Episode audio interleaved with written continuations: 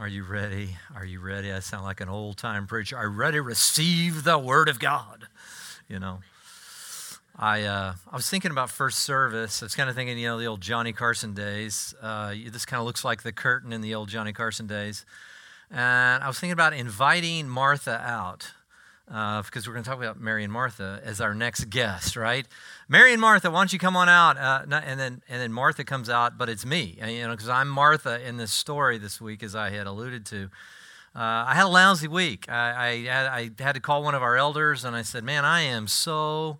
discouraged. I, I, I feel it on so many different levels. I alluded to. I feel abandoned. I feel disappointed. I feel judgmental. I feel I feel discouraged and depressed, even. I, I even use that word. I, I, usually don't stay on too long. I even told my wife, I said, tomorrow I, I know I'll feel differently, but sometimes emotions take you in ways that you just like, how does how are my emotions? This is just not me. And so your brain is like, this is just not this is just not even normal. And then your emotions like, I don't care. I'm just so upset and I'm so and and friends and close people and staff. I mean, I, I, I start on the East Coast. You know, I've got staff on the East Coast, and he and his wife potentially had COVID again, and then and then I, I think of a Central uh, South region director for us and his wife. They're having to go down to MD Anderson, so I spent a lot of time with them trying to you know, see if they couldn't make that, pave the way for them to get to MD Anderson a little bit better. They had already uh, been able to achieve that, and she has cancer. And then uh, I've got two on our admin staff here that had cancer, and then I had two close friends, and, and uh, they lost their fathers, you know, as I alluded to earlier, and, and, and, and, and I could just go down a long list of many more things, and why would we been in, been an escrow on this property for three years, and, and, and, and I was a, you know, Saturday is kind of like kind of cleanse my mind a little on Saturday. I try to, uh, believe it or not, your pastor plays a little golf still. Play a little golf on Saturday morning, and yesterday I was involved in having to conduct a memorial for a man that I loved and a family that I cared about, and their grief and their loss. And I'm just, and then I got to get up here, and then after all that, and and then you get up here and then and then now you're the pastor. So you have to get up and preach a powerfully inspiring encouraging affirming message and sometimes just like, I just don't want to do it. I'm going to ghost to CRD tomorrow. I'm just not going to show up. Pastor Paul will come up with something. Maybe they can just line up and give some testimonies and do some worship. And uh, that's the life of somebody who kind of is in full time ministry. Now, you have, may, maybe have a story. In fact, your, your week may have been much, much worse. And I know for a fact some of our congregation has been suffering in some very profound ways. And so I don't mean to com- have you compare your week with mine. It was just one of those weeks. I'm Martha, as we'll describe distracted, bothered, upset, discouraged, feeling abandoned, as we'll see even in a second story of Martha and Mary. And then, it, but I tell you what, there was a bright spot. And can I tell you what the bright spot was when I walked in? Somebody, I don't know who it was, somebody took a Fiji and they put it down here, a Fiji for me. I think it's for me. I hope it's for me. If it's not, it's for me now. Can I just tell you? And it was just like it was just like a little bit of grace uh, that was just extended to me. In fact, I'm going to leave it there so you can think of this as being grace. Are you ready to roll? Lord Jesus, we need help. We, we, we want to understand your word. Uh, we want to understand, uh, Jesus, you said, if you understand my sayings and then act on them, this abundant life begins to flow in and your emotions, your emotions are turned and they, they're no longer your taskmaster, but they can actually become your servant. Lord, help us. Teach us through this story. You, this has been included for 2,000 years. Everybody knows the story of Mary and Martha, two fairly inconspicuous people that emerged in your ministry. Teach us the great truths that you have to teach us. In Jesus' name, amen. Luke chapter 10, verse 38. Now, as they were traveling along, real quickly, who was they and where were they traveling? It was his disciples, it was his inner core. And as we had seen in Luke 9:51, they had already set their heart. Jesus had set his heart on going to Jerusalem. Why? Because it was going to be his great passion. He was going to have to lay down his life as the ultimate sacrificial lamb for the sins of the world, and he knew it. And of course, they did not. They didn't have any concept and yet he was already determined to go. And as it would have, they would be coming up to a place called Bethany. Now, if you've ever been to Israel with me or been to Israel before, you'll know that Bethany is about 1.72 miles from the old city of Jerusalem. If you have to go down through the Kidron Valley and up The Garden of Gethsemane, many of you will have heard of the Garden of Gethsemane where Jesus cries out, Oh Lord, why, God Father, why have you forsaken me? And yet he ends with that well known refrain, Nevertheless, not my will, but thy will be done. It was just a little further than that. You kind of go up over the Mount of Olives and on uh, just a bit more, and you come to this little place called Bethany, which today is just a small Arab village and part of what you often hear on the news, part of the West Bank.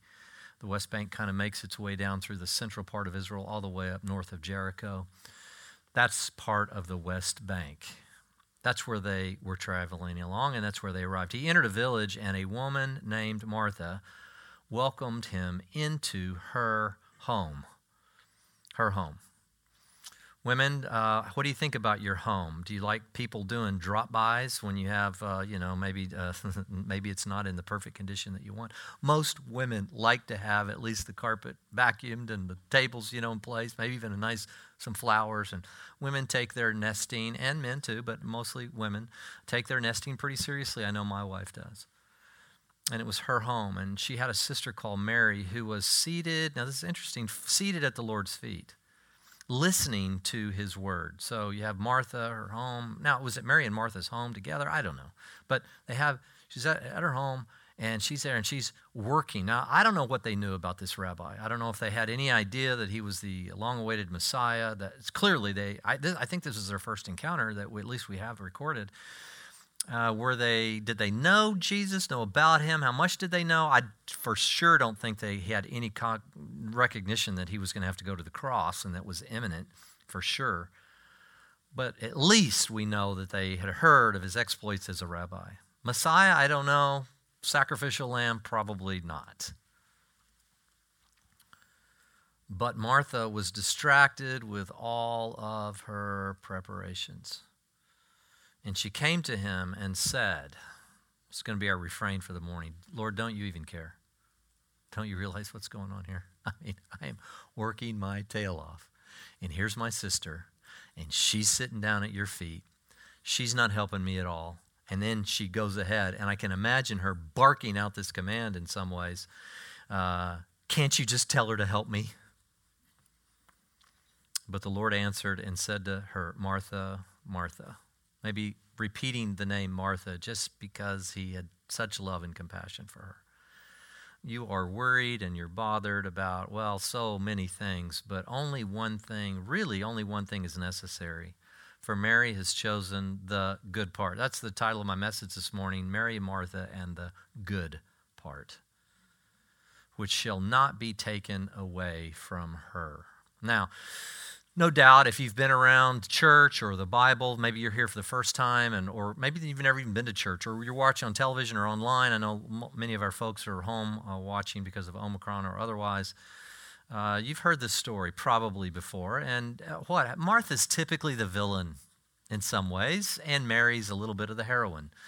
Martha's the one that fails and she's too worried and she's all you know tied up in knots, and Mary's the one that's just sitting at his feet, and which is a little bit unfortunate because, as we'll see, Martha is a solid believer. She believes in Jesus, she loves Jesus, she's wanting to serve Jesus, but she's so distracted and I'm just telling you, my week was full of distraction. I mean, look at the facts that we've just learned. It's Martha's house. She's distracted. She's become judgmental. She's even accusatory of the king of the cosmos, the creator of her own soul. Lord, don't you even care? Now, why don't you tell her to come over and help me?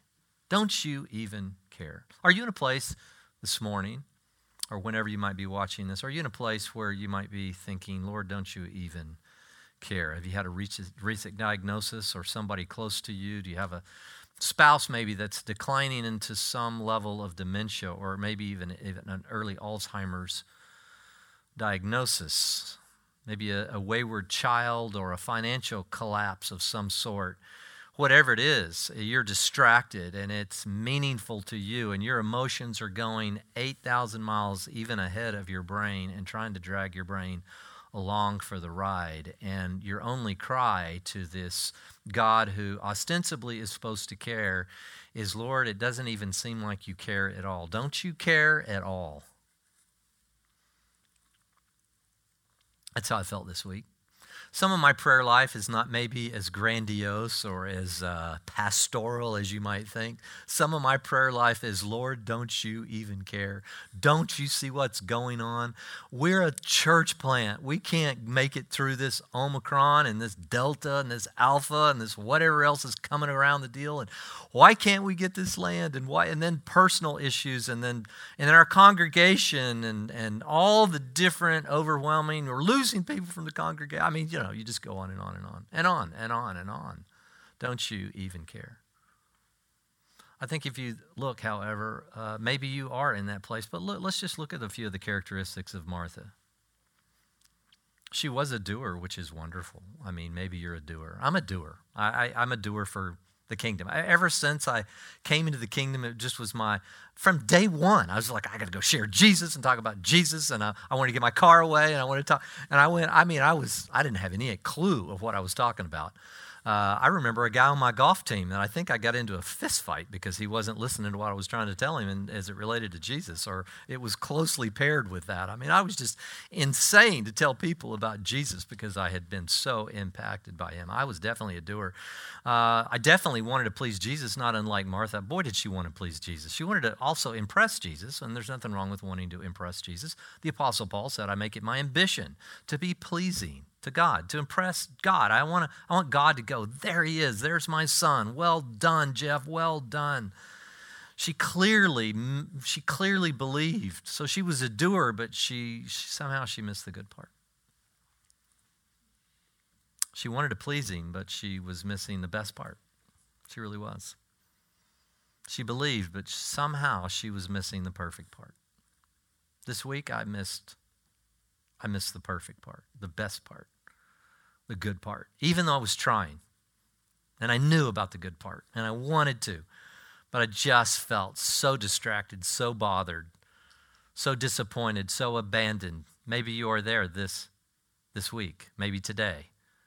Maybe you will be next week or next month, or maybe you're just coming out of this cycle. I was interestingly, I was reading uh, a story by a guy named Anderson, an article Listen what he says. Have you a little bit about climbing the, the wrong ladder in life? Have you ever had that? I preached this message obviously in the first sermon. I had a, a gentleman come up to me afterwards outside who's been a long time member of this church, and he said, uh, I was he was with Nordstrom's and had worked him his way up to the very very high position in Nordstrom's. I actually had the privilege of knowing Mr. Nordstrom, being a golf professional at the Vintage Club. They were brothers, and uh, he had worked his way all the way up to the very top. And he told me afterwards, he, I was 42, and I realized I had been climbing the wrong ladder all my entire life. What does that mean? Anderson describes it like this People may spend their whole lives climbing the ladder of success only to find once they reach the top. What is that ladder of success? It could be your house, it could be your family, it could be your job, it could even be your ministry, right? That the ladder is leaning against the wrong wall. And that wisdom and wit obviously comes from Thomas Merton. We all climb that ladder, really. Uh, there's probably something wrong with you if you don't. Are you not motivated? You're just going to sit on your rear end and do nothing for your entire life? But there are lots of ladders. Mm, young people sometimes denounce the ladders they see their parents and a generation above them mounting. Uh, I've seen that in my own kids, maybe, but there's nothing salvific about exchanging a bourgeois ladder with a bohemian ladder, really, if you think about it. Aiming to be the next Bono instead of the next Buffett. That's Warren Buffett. Somebody in the first service asked me, "Was that? Are you talking about Jimmy Buffett?" No, I was talking about Warren Buffett. There are ladders that scale the heights of movies and music and dance and painting, and ladders to the top of even nonprofits and churches and charities. Everybody's on some kind of ladder David Anderson says. And the mystery and wonder of God's salvation is it only kicks in once you get a few rungs up your personal favorite and realize that it's leaning, well, it's leaning against the wrong wall. And you have to fail. Your own personal improvement project has to, I'm sorry, but he says it, crap out. That's the only that's the only moment in which a human being is ready and willing to receive grace. There are no exceptions to this rule. Thank you for the grace. Apparent exceptions are usually people with high control needs, too fearful to climb and to fall. Unless you bury your talent and withdraw from life. There's no way to avoid ladder climbing. I imagine God watching us the way parents watch their children, knowing we must set out our way to find, and knowing we must take wrong turns and ascend wrong ladders, leaning against wrong walls, and waiting for us to fall, so that, in fact, God can catch us in his all embracing arms. The only caveat in Merton's observation, and this is important, are these four words spend their whole lives climbing the wrong ladders. At some point, you're supposed to wake up to the wrongness of the ladder and of the wall. At some point, we take a tumble, and God reaches out to catch us, to enfold us in mercy. And for the first 30, maybe 40 years of our life, we push away and say, No, thank you. I don't need any help. I can do this. I really can. Watch me. And we go back at those wrongs, but you don't want to spend your whole life doing that.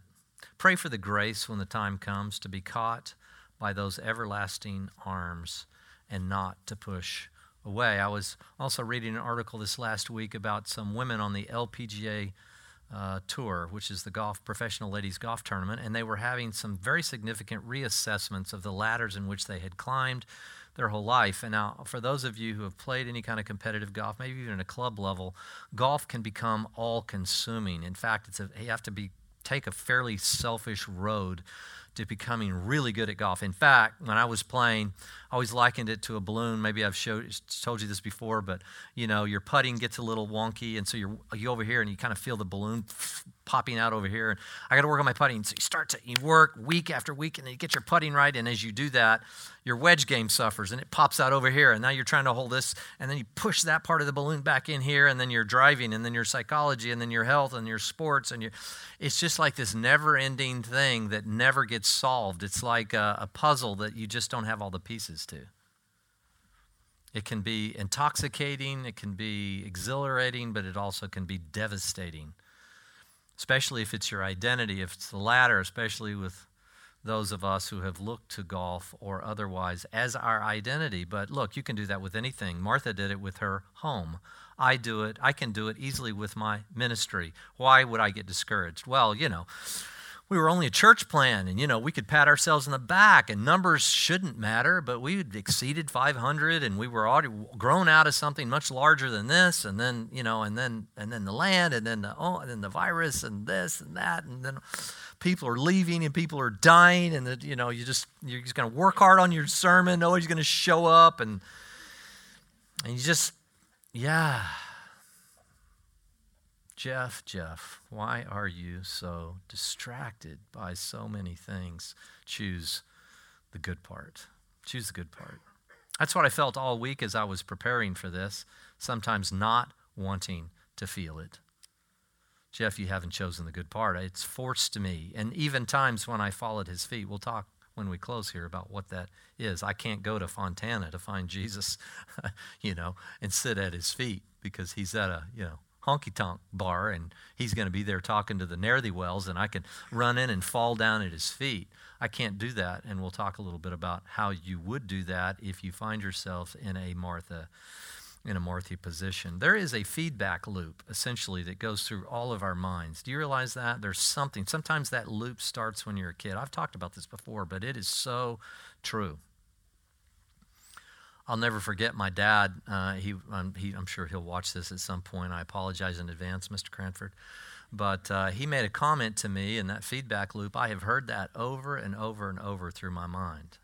So when I was uh, when I was in college and I used to lift quite a bit of weight, I still try to work out pretty pretty regularly and do all my stuff. And you know, it's as I get older, it gets harder and harder and harder, as we all know. But you know, I think he'd kind of he was a traveling salesman and various points and a manager of other sales guys and he'd you know sit in a lot of cars and eating at a lot of maybe uh, fried chicken dives or something else and he's starting to put on you know just a little bit you know you start to expand you have a family and you start to kind of go this way a little bit.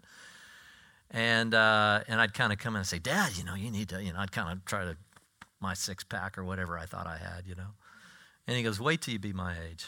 You'll you'll see and you'll you'll be up to whatever he was 34 36 whatever he was and I said, I'll never be that. And I, it's so bizarre, just some little thing like that in my life.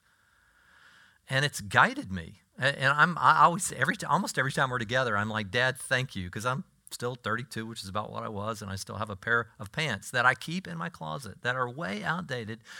And I show my dad somehow. I have this desire to please, to show up my dad something. I've had a feedback loop. Someday you'll be you'll be this, or someday you'll be whatever. No, I won't. And that and little things like that. Are you following me? And and that could be anything. Maybe your dad said you'll grow up to you'll, you'll be nothing when you grow up, or maybe somebody at school beats you up, and I'll never be the poor skinny kid on the beach that gets sand kicked in my face, and you know you lift weights the rest of your life, or somebody says you're nothing and you felt like the nerd, and well I'll become the next Bill Gates or Jeff Bezos or whatever, and I will show the world, and all of a sudden you start start climbing climbing up that ladder, and these LPGA tour players were well they realized at some point this article was talking about they, they'd been climbing this ladder their whole lives and something had uh, led to a couple of them uh, the virus and a few other things and some health challenges. And, and so they pulled away and they realized how they could breathe for the first time. This feedback loop of you've got to succeed succeed succeed succeed succeed and they hadn't chosen the best part now that wasn't what that article was about but again it was about climbing a ladder that may not lead to your ultimate fulfillment what have your ladders been? Has it been Nordstrom's? Has it been golf? Has it been being the perfect mother, being the perfect spouse, having the perfect business? Look, you're going to climb a ladder. You have to. But are you avoiding the best part? You know, Jesus had some incredible insight into intimacy of relationship and guidance into that. Some of us, maybe you're a husband and you've justified your workaholism by, well, I have to provide somehow for my family. And then that's your excuse for never being home, always being on the road, never being at your kids' games, never, you know, whatever. And I've been guilty of that in some ways of justifying things and providing for my family. But in the end, it was about my own identity. It's reciprocally true sometimes. And again, I'm not trying to be stereotypical here, but sometimes uh, mothers or wives choose not to go the career path and they take that same identity and I'm going to have the perfect family and all my kids are going to be perfect and they're going to grow up perfect and they're going to do amazing things and all that kind of thing and and all of a sudden you avoid the kind of affection you need to needed to have shown your husband. Your husband shouldn't have been a high priority, so your kids could see a, a relationship between a man, a man and a woman that was loving and compassionate and kind. But in your effort to climb the ladder, being the perfect mother, you maybe went through a divorce or lost a marriage or whatever. Happens quickly. Parents and child parent children relationships parents trying to be the disciplinarian can go too far and children trying to impress their parents or show their parents up we climb all kinds of ladders. There are all kinds of warnings in Scripture about success and money and all that. Paul told the apostle, Paul the apostle told Timothy, a young man, 1 Timothy 1 6, look, we bring nothing into the world, he says, and we can't really take anything out of it either, by the way, which you know intuitively, but we don't live like that sometimes. If we had food and enough coverings, meaning five, six houses, uh, no, that's what he, no, he says. If we have food and covering, with these we shall be content. But those who want to get rich fall into temptation. Who doesn't want to get rich? Who, would, who doesn't want to get rich? I mean, rich is, I guess, relative. I'm rich relative to most of the world, but because I live where I live, I always feel like a pauper. Because of where I live. Everybody seems to have more money than me. And that's why I like to hang around ministry people that don't have sometimes less than me, so I can feel like I. No, I'm kidding. are, are you following me? I mean, we just uh, who doesn't want to get rich? But you fall into temptation and a snare and many foolish and harmful desires, which plunge men into ruin and destruction. This is a ladder. This is climbing the ladder. For the love of money is the root of all kinds of evil, and some, by longing for it, have wandered away from the faith and pierced themselves with all kinds of grief and Flee these things, you man of God, and pursue righteousness. Now think about it pursue righteousness. So he's given us a feet. Go to the feet of Jesus. What does the Bible say about Jesus? He is our righteousness. And he's saying pursue righteousness. In other words, pursue being at the feet of Jesus. Matthew 7 24, two foundations. We know the story. Therefore, everyone who hears these words and acts on them may be compared to a wise man who built his house on the rock.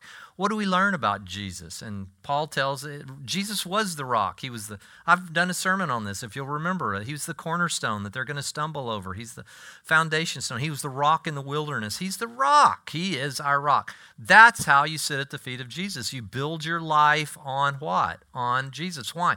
Because he wants to give you these other things. Do you realize that he's trying to grab our attention so that we might have fulfilling, intimate relationships. You want an intimate relationship with your kids? Long term? With your spouse? With your.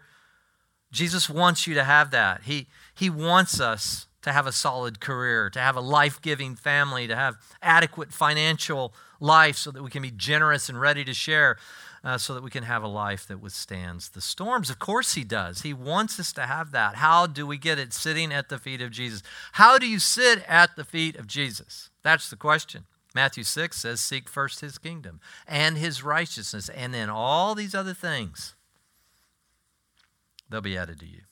Somehow, someway, God will add the things that you need for your contentment and life and your ability to, to, to, to, be a picture of the gospel. He'll give you what you need, but you must seek first his kingdom. In other words, you must seek the good part. You have to. Make that your ladder how will I provide? How will I do that? Don't worry. You, God will provide. Climb the ladder that God has, and it's His kingdom and His righteousness, His plans and purposes for you. He speaks to you. That'll be our closing song. He speaks to you very uniquely and differently, all of us. He doesn't just say, Here are the moral guidelines that you need, and go out and do what you can and do your best and be a moral agent in the earth. Yeah, of course, need, we need to act in that way, but He has very specific plans for you. Young people, I'm, I beg you, just live into, ask the Lord, what do you have for me? Who do you want me to marry? Where do you want me to live? What do you want me to do? Do you want me to have a family? Ask him those questions, he will speak. That's what sitting at the feet of Jesus gets you. Then you hear his voice and then you begin to live into. Seek first his kingdom and his righteousness, and all these things will be added to you, I want to explore a little bit more about Mary and Martha. We get another incident that is quite fascinating in John 11, verse 18. Now, Bethany, that I alluded to a minute ago, was near Jerusalem, about two miles off, and Mary of the Jews had come, excuse me, Mary, many of the Jews had come to Martha and Mary to console them concerning their brother. Martha, therefore, when she heard that Jesus was coming, went to meet him, but Mary stayed at the house. Mary stayed at the house. Now, I'm reading between the lines here a little bit, but can I just tell you why did Mary stay at the house? She had this great relationship. She was sitting at his feet, she was, but she stayed at the house. Why do you think she stayed at the house? Where were you when my brother died? Here she's at his feet, and now Martha runs out to meet Jesus. Mary stays back. What happened? What was in her heart? Here I was at his feet, and then now she's right in the place of Mary. Uh, excuse me, Mary's now in the place of Martha. Lord, don't you even care? She's kind of maybe she was giving Jesus. She's going to give the Jesus the silent treatment a little bit. I don't know. And so Martha goes out, and Martha, verse 21, said to Jesus, Lord, if you had been here, my brother would not have died. Even now I know that whatever you ask of God, God will give you. And Jesus said, Your, your brother, he's going to rise again. And Mary says, Well, I know he's going to rise again in the resurrection of the last day. Martha's not the villain. She believes in the resurrection. She believes. Jesus said to her, I am the resurrection and life, and he who believes in me will live even if he dies, and everyone who lives and believes in me will never die. Do you believe that? Do you believe that? I'm asking you that this that, that I'm asking that question right now, wherever you're watching from. Maybe you're watching on television, you had a horrendous night and you slept with somebody that, that you don't even know their name. And you wake up and somehow you find this on your TV. You're a million miles from the feet of Jesus.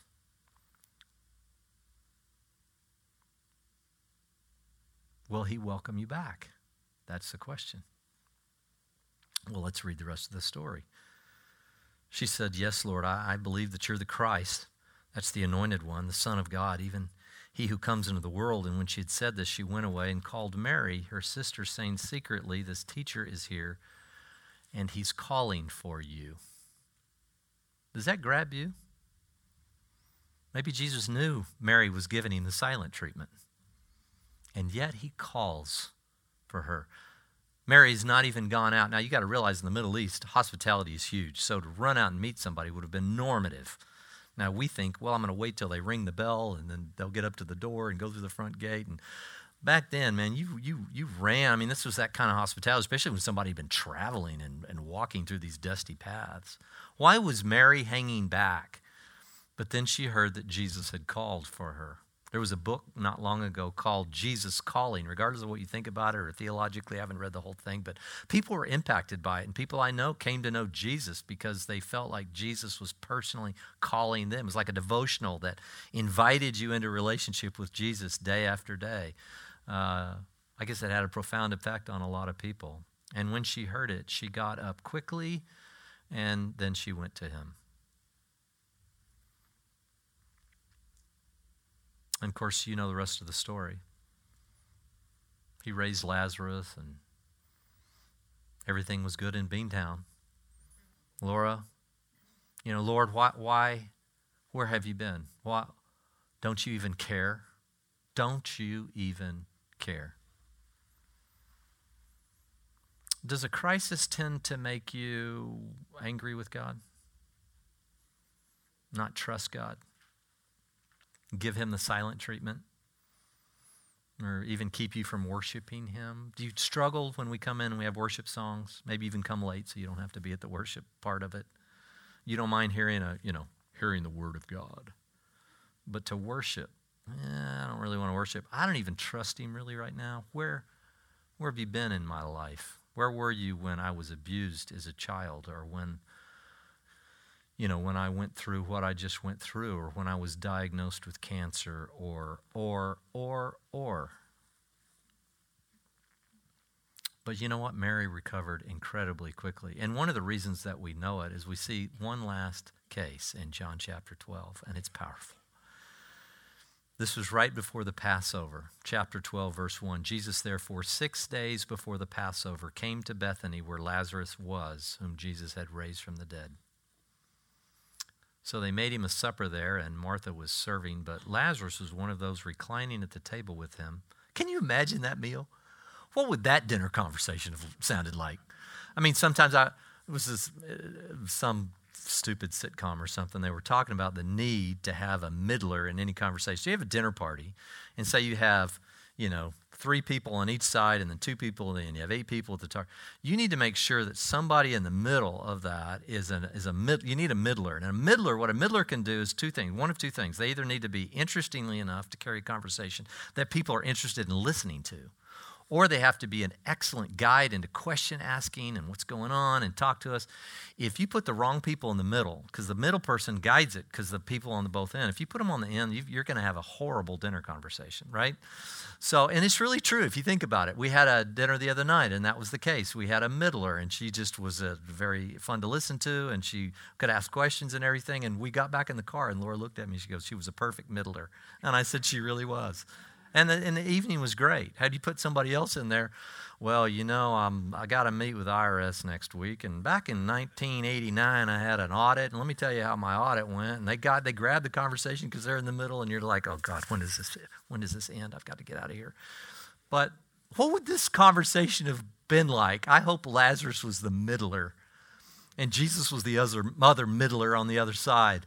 Hey, Lazarus, what was it like to be dead? And what did that feel like when your when your spirit or your whatever came back in and you got up in your grave clothes and you walked out of the grave and they're like and Jesus like strip him of his grave clothes and people are freaking out and passing out and what did that feel like? And somebody else goes, "Well, let me tell you about my audit." No, nobody would say that. They would be like, "Tell us what." What a great, I, just can't even, I would have loved to have been at this dinner conversation. I have to be honest with you. When they made him supper, and there Mary, uh, Martha was serving again, but Lazarus was one of those reclining at the table with him. And Mary then took a pound of very costly perfume of pure nard and anointed the feet of Jesus. Think she had recovered? And wiped his feet with her hair, and the house was filled with the fragrance of the perfume. She started at his feet she had, I think, and I'm reading between the lines a little bit, but why did she not run out? Maybe she had a, a, a moment in which she was like Martha. Don't you even care that my brother died? We sent word to you, Jesus, and you stayed back for three days. We knew you got the information. Were you too, were you too busy? Don't you even care? Jesus then responds, After all I've done for you, I can't believe you would go as far as to complain, and I'm going to. I'm to, well, I'm to send you straight to hell, Mary. No, he, he calls for her. And she responds right back at his feet. From the feet to the silent treatment and back to the feet. Where are you today? Have you been given God the silent treatment in some way? Is there something going on in your life that you just can't comprehend? And you're just, there's nothing wrong with crying out to God in prayer. It's a beautiful way to pray. But at the end of the day, you have to stand back up and say, Yet will I worship you.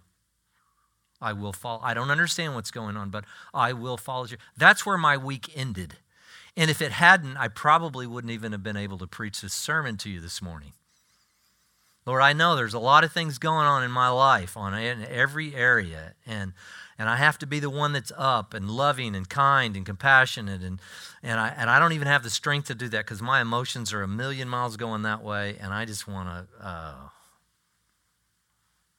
So, how do you fit, sit at the feet of Jesus in closing? Well, prayer, and I'm going to talk about that more next week, but also just meditating on His Word. I, I, there's nothing like, Lord, I wh- why why don't you care? Where are you? And then opening his word and then just reading it and realizing that the whole story of the Bible is his response. I cared so much that I laid down my life for you. Wow. Joshua 1 says, This book of the law will not, should not depart from your mouth. Meditate it on it day and night. Day and night. I cannot tell you how powerful it is just to read the word and meditate on it day and night. James 1:21 putting aside all filthiness and that remains of wickedness and humility receive the word the implanted which is able to save your souls. Please do this. Prove yourselves to be doers of the word and not merely hearers of the word. And then lastly in closing, how do you sit at Jesus' feet? You well, Ephesians says, Ephesians 1.22 says he puts all things in subjection under his feet and gave him his head over all things to the church, which is his body, the fullness of him who fills all in all. Do you realize, metaphorically and symbolically, but really in truth, that this is his body right here? It may have been hard for you to get up and come and be part of this, but do you realize that you're, you're at his feet in a sense? This is his body right here. He's the head, but this is his body.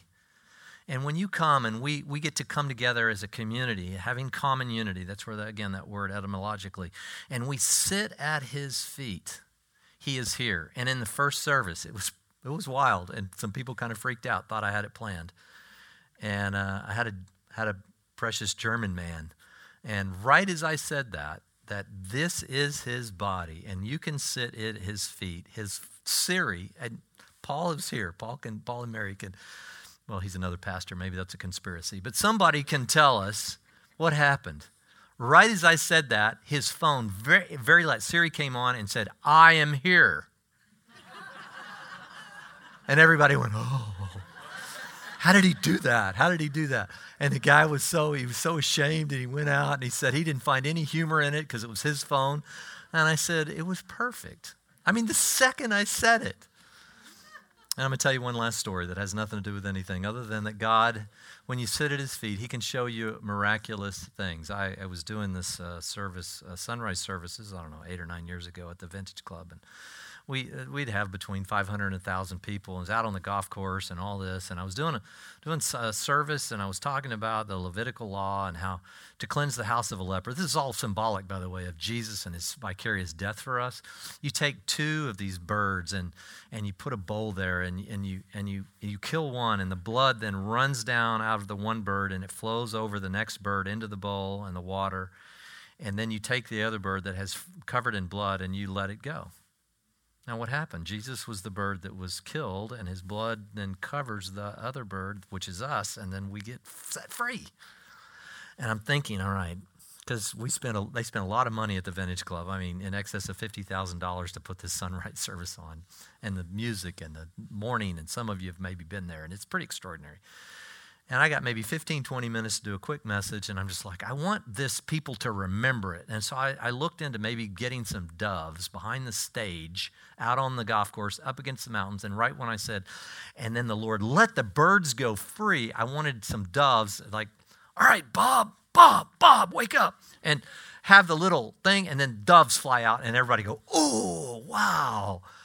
And I looked into it, and let me tell you something. It's hard to get doves and get them back and all that. It's going to be very complicated, and who's going to take care of the doves and get them there so nobody can see them and all this. So I just prayed. I said, Lord Jesus, I'm asking you when I say that, I'm praying that just one big white bird would somehow fly right over the heads of the people. Because I can't come up with my own little theatrics. So I prayed, and I prayed again. And this has happened a few times. I don't suggest you try this at home because but so I got to that part and and then I said, and this is the cross. This is we're celebrating the resurrection. Jesus died, his blood came on the bird, and now we are the bird that's and we're the bird that they're free. And I was kind of looking down and I kind of looked up and I said, I'm free. And I looked up and I was looking for this, you know, white bird. And as the Lord is my witness, I don't know if anybody was there that's here today. Thousand birds white came down and flew and started to just, and they were going in those patterns all over the top of the people. And I'm telling you, the people freaked out, but not as much as I did. And I was like, Lord, thank you for that. And people will remember that forever. So that Siri moment was a little bit like God was saying, you know, this is my body. I am here. You're gathered in my name. You want to mingle? You want to mingle with the, the body of Christ? You want to sit at his feet? Be with his community. Be in the word. And as we'll talk about next week, we want to be in prayer. So I don't know where you are, if you're feeling discouraged. And can I just tell you, Jesus is here to speak to you today. But he wants to speak to you. And in our closing song, this is, uh, I've played it before. It's so powerful. I love this song. It's one of my favorites of all time. I, I love it. It's precious African American sister uh, that does this song. It's called Speak. And I want you to really intently listen to the words and then ask the Lord and this is my prayer, and I'm going to pray it before we listen to the song. I'm going to pray. If you want to pray this, you just pray after me because this is for me. I'm praying. I had a bad week. I had an abandoned week. I had a week where I was Martha and Mary and silent treatment and everything else, and I just was ready to let my emotions go flying off. And I, eh, and I, but I want to hear Him speak. I want to be back at His feet. So, yeah, pray with me. Just pray, Lord Jesus.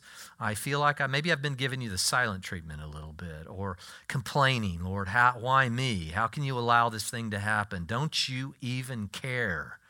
And Lord, I am choosing now to be back at your feet to hear you speak, to give me my next command that will lead me into life. Lord, I know you care about my relationships. I know you care about my family. I know you care about all these things, but I must choose the good part. Lord, forgive me for not choosing the good part, the perfect part, the best part. This week, I choose this next week to listen at your feet, listen to you speak, because that clearly, that clearly is the best part.